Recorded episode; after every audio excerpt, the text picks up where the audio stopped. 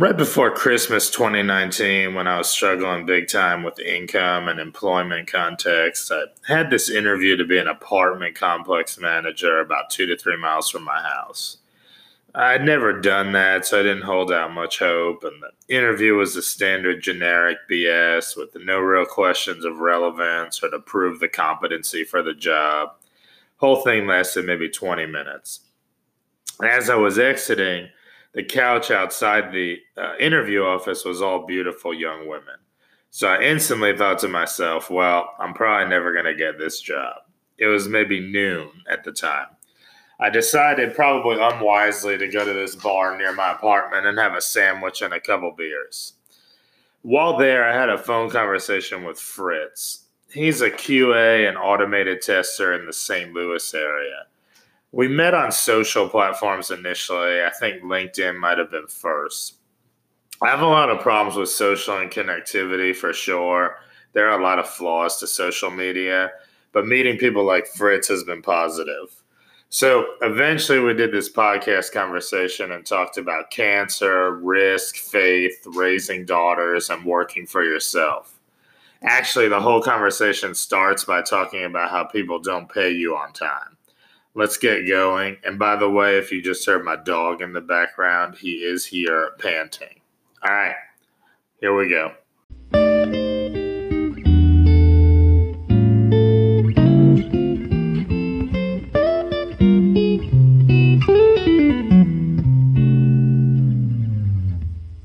Be even better when people start paying us like money or whatever. But yeah, that I mean, helps. step in the right direction. Yeah, it's like, hey, you gotta you gotta grease the skids for us. Come on, guys. But yeah, I So- was uh I was talking to a guy that I know who's like early 60s and he's like bar restaurant industry but then on the side he's like helping people put in fences so like blue collar service type work right?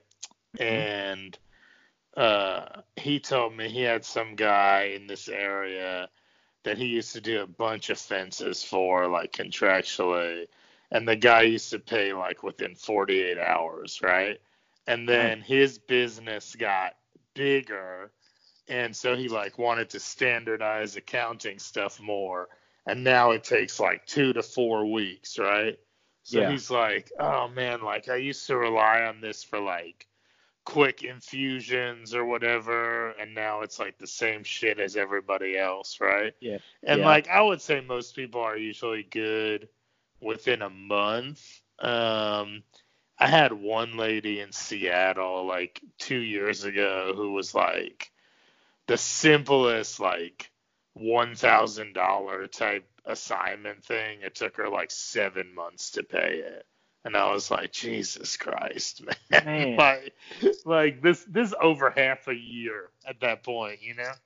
Yeah, well, it is ridiculous. And I had a client one time. Fortunately, um, I had gotten there through a uh, through a recruitment firm, and I found out later on that the terms for that company were net 240, eight Oh months. my god. That's like if- insane, man. It is insane. It's like if I had if if I would not pay an electric bill for eight months, Oh god. like I would not have lights, right? I Right, mean, no, not at all. Turn it off. Yeah. It's Yeah. like I don't know why. It's like, oh, it just it takes a while. It's like, guys, we're doing the work.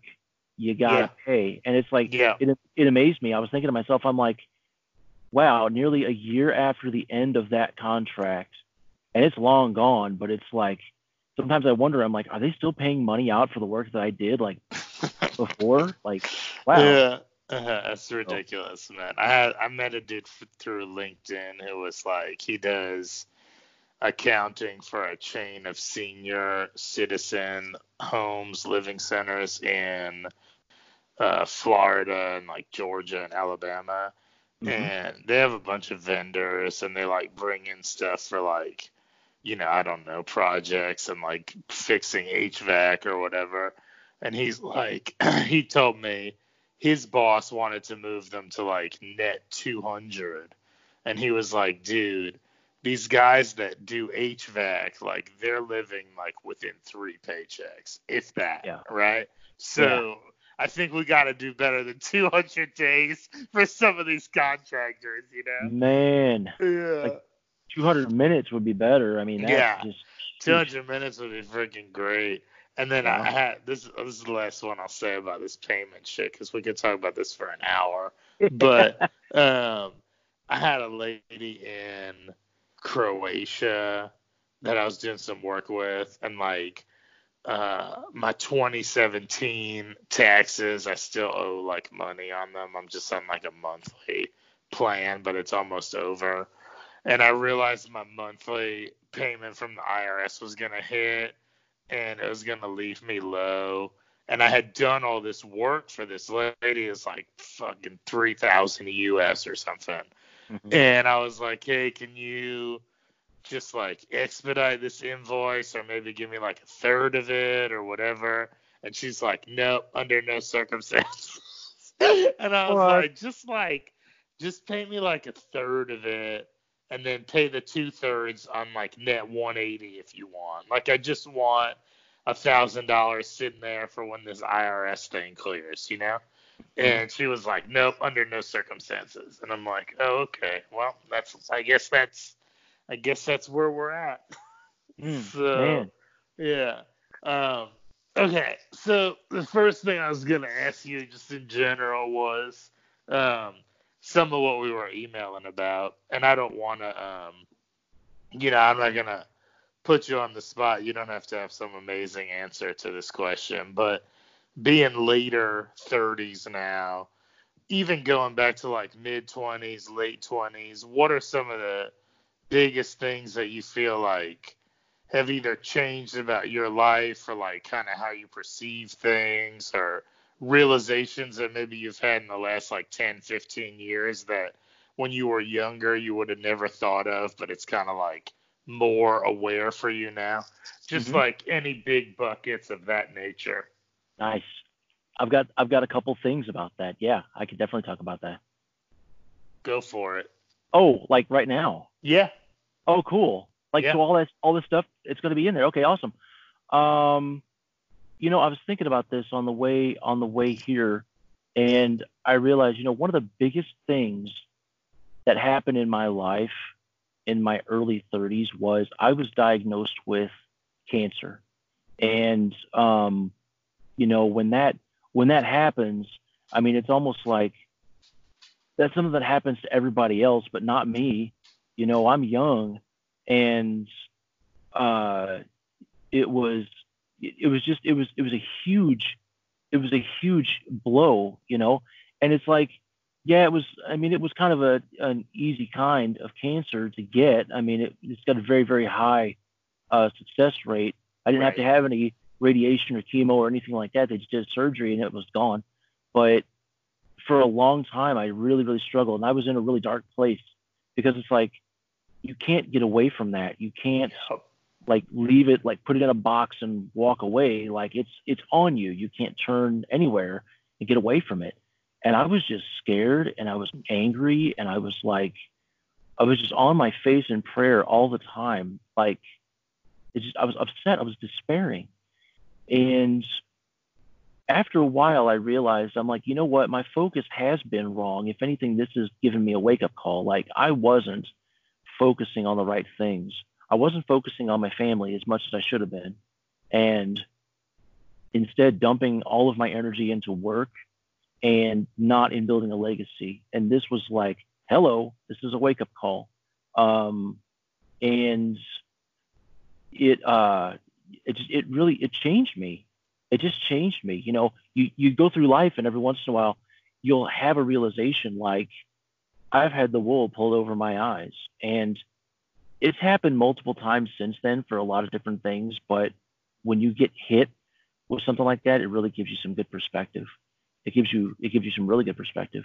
Yeah, it's Um, interesting too because the pastor at the church I go to, Mhm. um, he grew up in Texas, where I'm Yeah. at now, Yeah. and then he was doing like wholesale liquor sales in Chicago, like Mm-hmm. late, probably late twenties, and he got cancer too, and it was like again not. You know, I you know you said this, and I think it's interesting that people even feel like they have to say it. Like just the word cancer has a connotation for people, right? So it's like, yeah, there are cancers with much higher success rates, and then there are some that are like almost still death sentences, right? But the overall concept is still like I think people know what it is, right?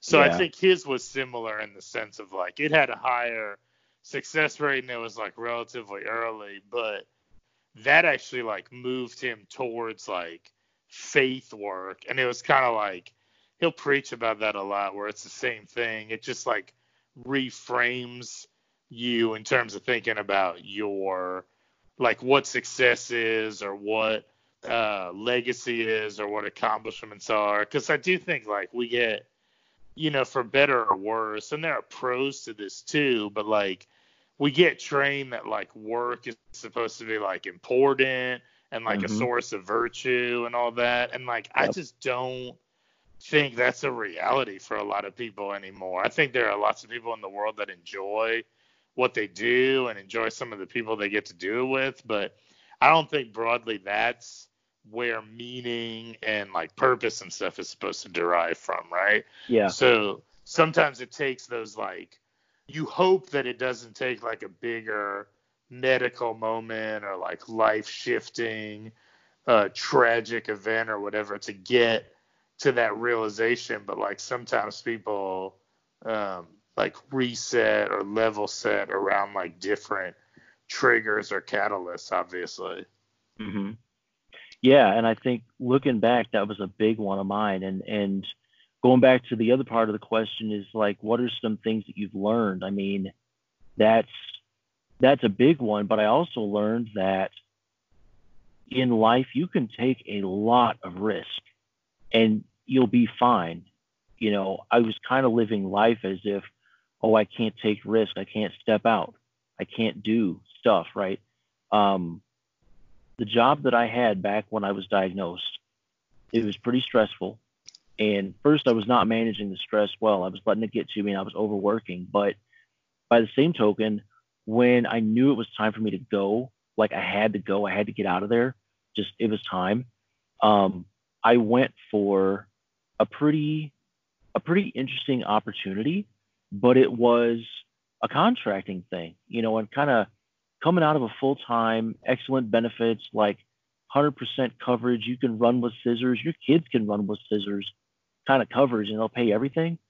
And to go out and be like, well, uh, now I'm getting paid hourly and I don't have benefits. I got to be on Cobra for a little bit.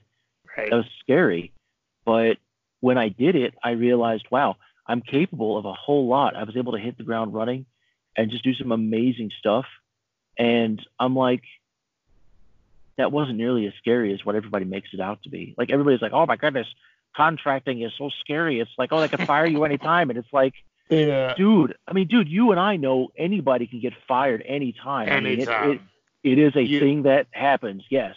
I've heard like I've heard a couple like VC type people in the last three to five years say like obviously there are a lot of pros and cons to like contractor gig work whatever but like yeah. um it actually in some ways can be and look the down periods are shitty but in some ways it can be more stable than full-time w2 work just because like first to your point and i felt the same way about myself i had never done like contract like uh, bouncing between different stuff work until I was probably like 34, right? Mm-hmm. And yep. I uh I had no conception of whether I could do it. And I've had like some really good months, some really bad months, good years, bad years since then, but it's like what it teaches you about yourself is almost invaluable, right? Yeah. So I think it's like a W two is not any more or less secure than a 1099 contract gig, whatever, because a W two, it's like okay, the company now has two bad months, two bad quarters. Like you're gonna be sacrificable in that context, right? So mm-hmm. the the idea of stability is kind of like a myth, which I think is where your risk thing comes in. Is like we can tolerate a lot of risk and actually be successful in the face of it. Like I don't think you should go cliff diving every weekend or whatever. But I think Yeah. that I think that we have a higher tolerance for risk than we probably give ourselves credit for, right? We do. You're absolutely right. And it's, I just said to somebody the other day, yesterday, I said humans are tough critters. Um, Yeah. You know, we can subject ourselves. I mean, you know, if you're talking about physical strain and stuff like that, you can work your body like a dog and it's going to respond. Yeah. But that's equally true about mental and spiritual, you know. Yep. And you know, when you go through life and and you you're under a lot of stress, and you're under a lot of like, oh my goodness, worry. I mean, it's fiery, it's hot, it sucks, but man, you come out the other side blinging. But Yeah. uh, but I tell you what, man, it used to drive my mom absolutely nuts. Because first off, she she wasn't, she still isn't quite clear what I do for work like yeah. uh, he does computer stuff and and um and she's like that's all i know son i don't know what you do what do you do anyway? If you met her she talks just like that. What do you do son? She says that. and uh i and she told me one time because I, I I it seems like i kept jumping from job to job because i was a consultant now. I was a contractor. And she's like son just find a job. Just sit just get a job. And i'm like and i thought about it for a second and i thought mom i don't think i can. I don't think I can. I don't think I don't think I want that stability. I used to, Right. Anymore I realize I'm like stability will kill you. Yeah. Really will. If you Well, if you're if, if you're not stepping out and you're making you're not making waves, if you're not like testing yourself, if you're just like I'm just gonna do the bare minimum, I've mastered this. I mean, you it's dangerous, dude. Yeah. And the only way, like the the quote unquote like myth of stability, if you will, is that like the only way to retain like a full time stability is basically to become a drone. Because like once you have original thought or you want to like test something different in like two out of ten situations that can work if you have bosses that are like oh i trust this guy I think he's like onto something that maybe could be valuable for all of us, blah blah blah. But like in seven or eight out of ten situations, someone's gonna be like, they just want someone that's gonna do, stay in your lane, do your role. So like if you want to maintain stability, you kind of have to like give up a degree of like innovative thinking, entrepreneurial thing. Well, you know, however you want to define it. And that Right. was always like a problem for me. Is like okay, you lose stability, but you get a lot more flexibility, and you can kind of like uh, drive some ideas of your own, or like spend downtime the way that you want to instead of being beholden to somebody else at like 10 p.m. or whatever. And that part's good. It's a trade-off for sure. Um, but I, I don't like. I think it would be like I agree with you. I think it would be really hard for me to even go back into a like a completely um, full time thing. And my my parents are the same way. Where like my mom stopped working when I was born, so she doesn't have a lot of context period for that stuff. But then my dad is like, uh, my dad had like W two type jobs for like 50 years, right? So Yeah. it's like he doesn't have you know and he probably he was at i was born in 80 he was at a place like i want to say 74 to like 92 so it's like 18 years which is like almost unheard of in modernity right i mean I- Yeah, no no joke. yeah, I've met people that do it, but like 18 years is like absurd for like modern existence or whatever. So, Yeah. you know, I just think it's like it's hard for that those generations to look at like people like us bouncing between like client work or whatever and be like, "Hey, just go get a job." It's like, well, A, it's not that easy. That's A. And then B is like I don't really even want to do it necessarily, you know? Mhm. So, yeah. yeah. It's like you get a taste of freedom and, and scary and dangerous as it is, it's like going back to that, it's like golden handcuffs. And and my dad was the same way. It sounds like you and I. I mean, I know we're the same age about and so I was born in eighty one. And uh you know, my dad for the longest time, I mean, he was working at a place where he was like the only guy doing his job and he was Mhm. good at it. And he did it for years, big financial corporation. And then um, there was a company that bought them out, and he lost his job. And it's like, what the heck? And never would have thought that was coming. But dude, he was out of work for like five years. I mean, Yep. he exhausted his 401k, he exhausted savings, and you know all kinds of money, money, money. And it's like, you know, eventually he got another job.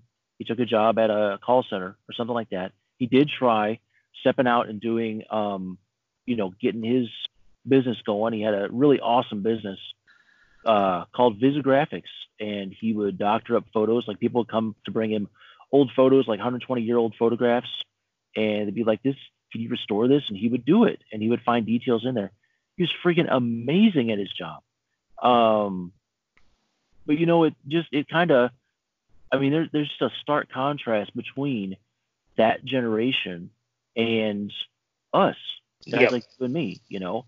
And I think, yeah, it probably looks on the outside like, ah, these flakes, they can't, they don't know how to hold down a job. It's like, well, actually, we we do know how to hold down a job. It's just that we know it's very volatile, but we're also very aware of what we do and how we help. We know what we're good at. You're awesome at copywriting and email marketing, and then I'm awesome at QA and automation and stuff like that. Right. It's like we know what we're about. We know what problems we solve. We don't want to just plug into some place and be a warm body, a butt in the seat, as it were. It, you know, it's just it's different, and it's amazing too because you would think there'd be a couple generations in between that and this, but it's like no, boom, done, and it all of a sudden it's just, you know, what's the next generation going to be like? Like I got four girls in the house. I'm recording this out of the back of my truck. I don't know. Can you see me? I'm on camera. yeah, yeah, yeah. Okay Yeah. and uh, the acoustics in here are amazing. Like you can't hardly hear anything. But um, we got four girls in there. It's like, what's the workforce going to look like in, you know, 15 years? Is and nobody all- all really nobody has like an actual answer is the thing. We have a Yeah. lot of like theories and articles and like honestly even like virtue signaling about it. But we don't have like actual like hardcore answers about like oh man this is what it'll look like. And the you know to touch on even like what you do i've always thought this is like this isn't exactly what you do. But like there's almost two um, there's two A words that are at play. Is that increasingly like people that run organizations want more automation and more automated process because it's like more consistent. People can be messy, blah blah blah. Now, whether or not that means like net job growth or job loss, I don't think we know 100%, but it's probably not leaning in a positive direction. And then people like individuals want like some degree of autonomy and like the ability to earn enough to pay their bills. So you got these two words that start with A that are at like an intersection where it's like, is automation gonna get there f- first, or is like, are we gonna have like a French Revolution style thing where like we can overthrow the titans of industry and like get like more equitable stuff back for our children's generation, you know? And it's Right. not that dramatic, but that's like almost where the intersection is, you know? Mhm. Yeah. And I think that's like, I think that's the thing that a lot of people bury their head in the sand about, you know? Right. Um, yeah. So, It's coming. It's coming. yeah, for sure. Um, okay, so then one other theme, um, you know, we touched on it a little bit in the last couple minutes, but just talk to me about obviously the freedom is one thing for sure. What are mm-hmm. some of like the pros and cons or the challenges that you've encountered, like kind of trying to do your own thing? You know, I'm probably gonna cut I'll cut out the stuff when we were talking about billing at the beginning, but we did talk about billing at the beginning, and that's a hassle for a lot of people that try to do their own thing. But what are some of the what are some of the uh, you know the pros and cons or lessons of like you trying to go your own way with certain stuff that you've encountered or felt? Wow. Man, I wish you'd asked this at the beginning because I I could. T- this is something I could talk an hour on. So this Yeah. is something that I'm actively struggling with like right now. If you ask me, what's the most sucky thing about what you're doing? I mean, it's this, this, right? I mean, not not the podcast, this, but Right. um, just the current state of things today. So, um, I think you know the pros obviously, yes, a lot of liberty, and you have the freedom to do anything you want. Okay. The con to that is, uh, oddly enough, you have the freedom to do anything you want. Right? There's a bajillion things that you could do, tons of actions you could take every single day, every hour of every day and Mhm. trying to pick the right one is like, what should I do today? Um, so it's it's real easy, you know, continuing with the cons, you can easily fall into analysis paralysis. Um, myself in particular, I tell people I'm like I've had a I've had a pretty interesting career leading up to today. You know, I I've had a career in software testing, which you know you spend years, probably a decade of my life, my career, cultivating a brain that thinks about all of the what if scenarios. What if this happens? What if that happens? Right. And as a tester, that's your job, right? You got to think of those because there might be a bug in there. Try it out. Let's see. Test. We don't know. Um, running a business, it's almost like that part of my brain. I'm glad it's there, but sometimes it shoots me in the foot because the times that I can think back and say, you know, instead of thinking so dang hard, I should have just executed. It was because my tester brain was like, hey, have you thought about this? What about that? You got to worry, worry, worry, worry, right?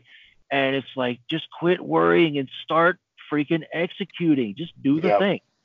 Um, and I've had to, I've had to unlearn a lot of stuff. I've had to relearn a lot of stuff, and it's been an amazing journey. But holy crap, is it hard to like reprogram your brain? I'm almost Yep. 40. I'm not supposed to be able to do this kind of stuff, but I'm no, like, not at all, man. I think it's like 25 that we're supposed to hit like plasticity. Yeah. Um, yeah. like, sorry, your brain's not elastic anymore. yeah. Come back Yeah. to iteration, try again. So yeah. it's like, but you know, I found that um, just having the right mindset, realizing, you know, kind of going back to, yeah, you can take a lot of risk. You can try a lot of stuff and be successful. You can get out of your comfort zone. You can surround yourself with the right kind of people. You can find people to spend your time on, invest your time, pay it forward, um, mentor them while being a mentee, and great things will happen. And over all of this, I've realized that I've gotten a lot stronger faith in God. I think Yep. we've talked about this before. So I'm a Christian, and that's something I'm like, I'll let my flag fly. I don't care. But I mean, the way I work is inextricably tied to my faith. And it's like when I'm going through a really stressful time as I'm building a business, I'm like, I am constantly leaning on God, and He's always there. And it's just been nuts, dude. Like, they're just, I don't know. It, I mean, if if people listen to this podcast and they're thinking, wow, should I start a business? I mean, if you think you want to, I would encourage you to do it. I would also tell you not like as a cautionary thing, but it may be one of the hardest things that you ever do in your life. And and I say this as a father of four girls and a husband. Uh, uh, sometimes running a business is harder than even that. Yep. Times it's harder because, like, there have been times when I just ugly cry about I'm not going to make payroll, I'm not going to be able to pay my people, and things work out, but it's just hard, man.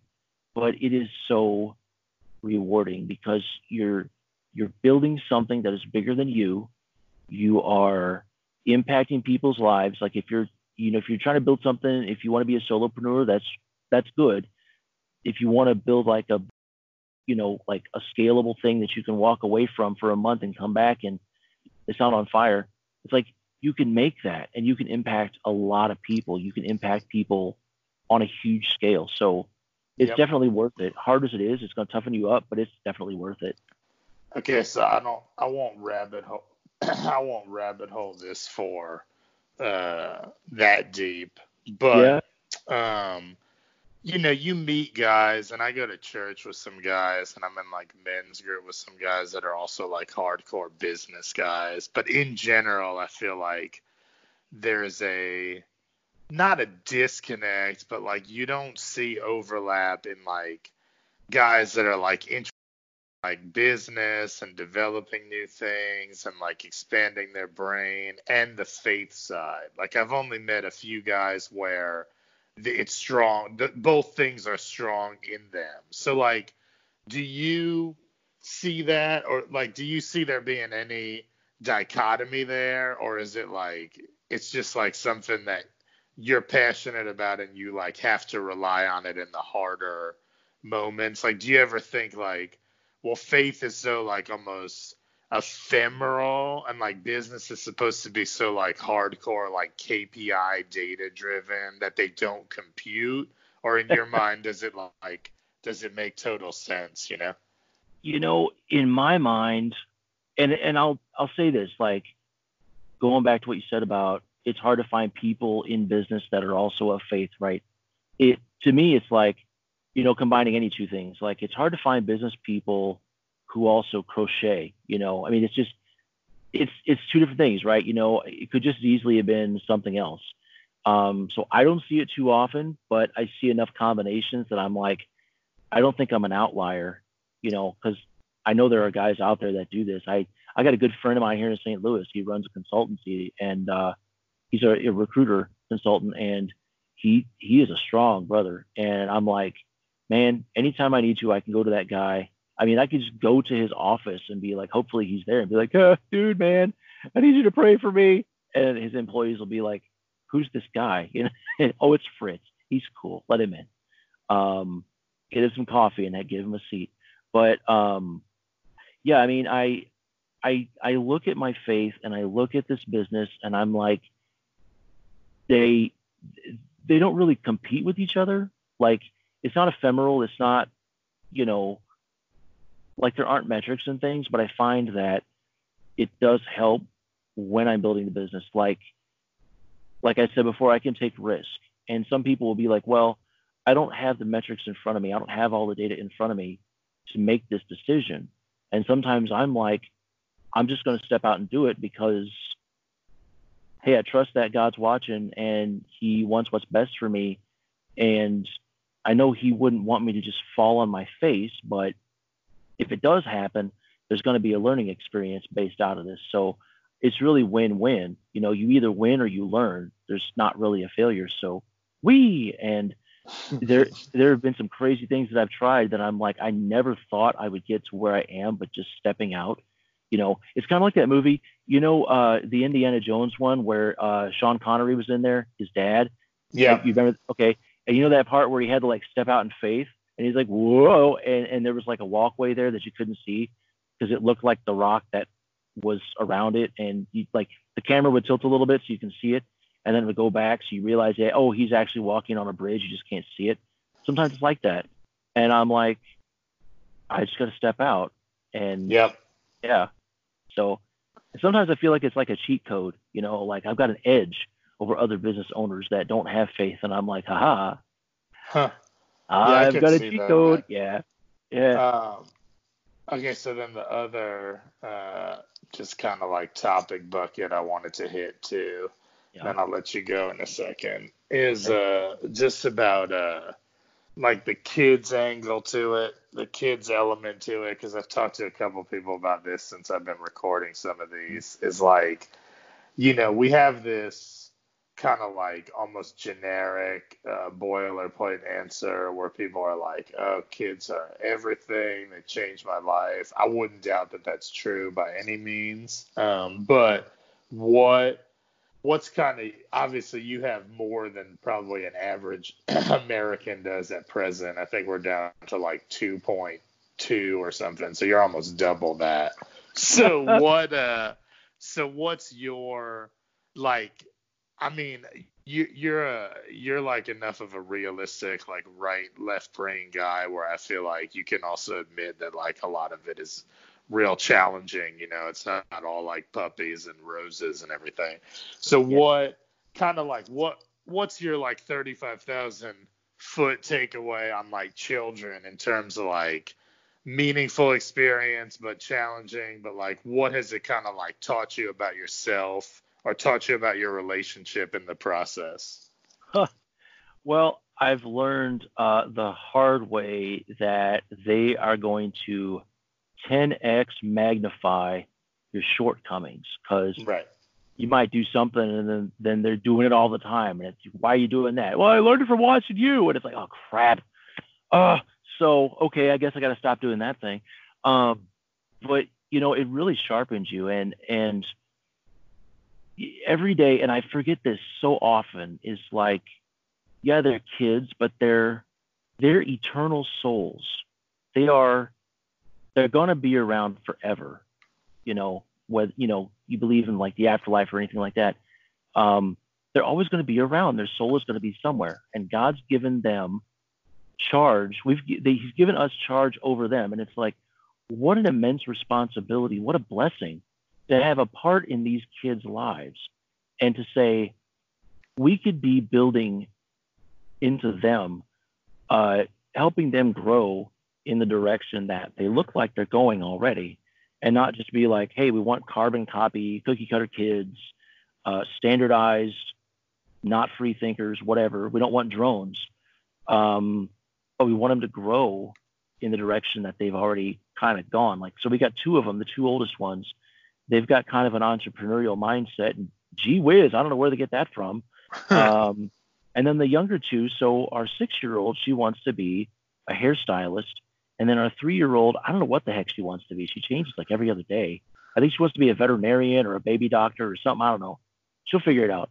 Um, but yeah, we just we find opportunities to be like, all right, well, they all learn different. They all they have different tendencies. Let's capitalize on this. Let's put them in the way of situations that help them grow in that direction.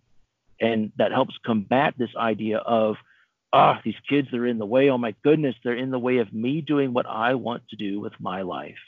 And it's like no what i want to do with my life i want to build into them. And i got to remember that. I got to remember that all the time because the world will steal your focus away from what is really important. And it's more important than the business it's more important than anything else you know so I guess that that last part sounds kind of boilerplate, but it's true. I mean, they are important, but they should be treated as such as well.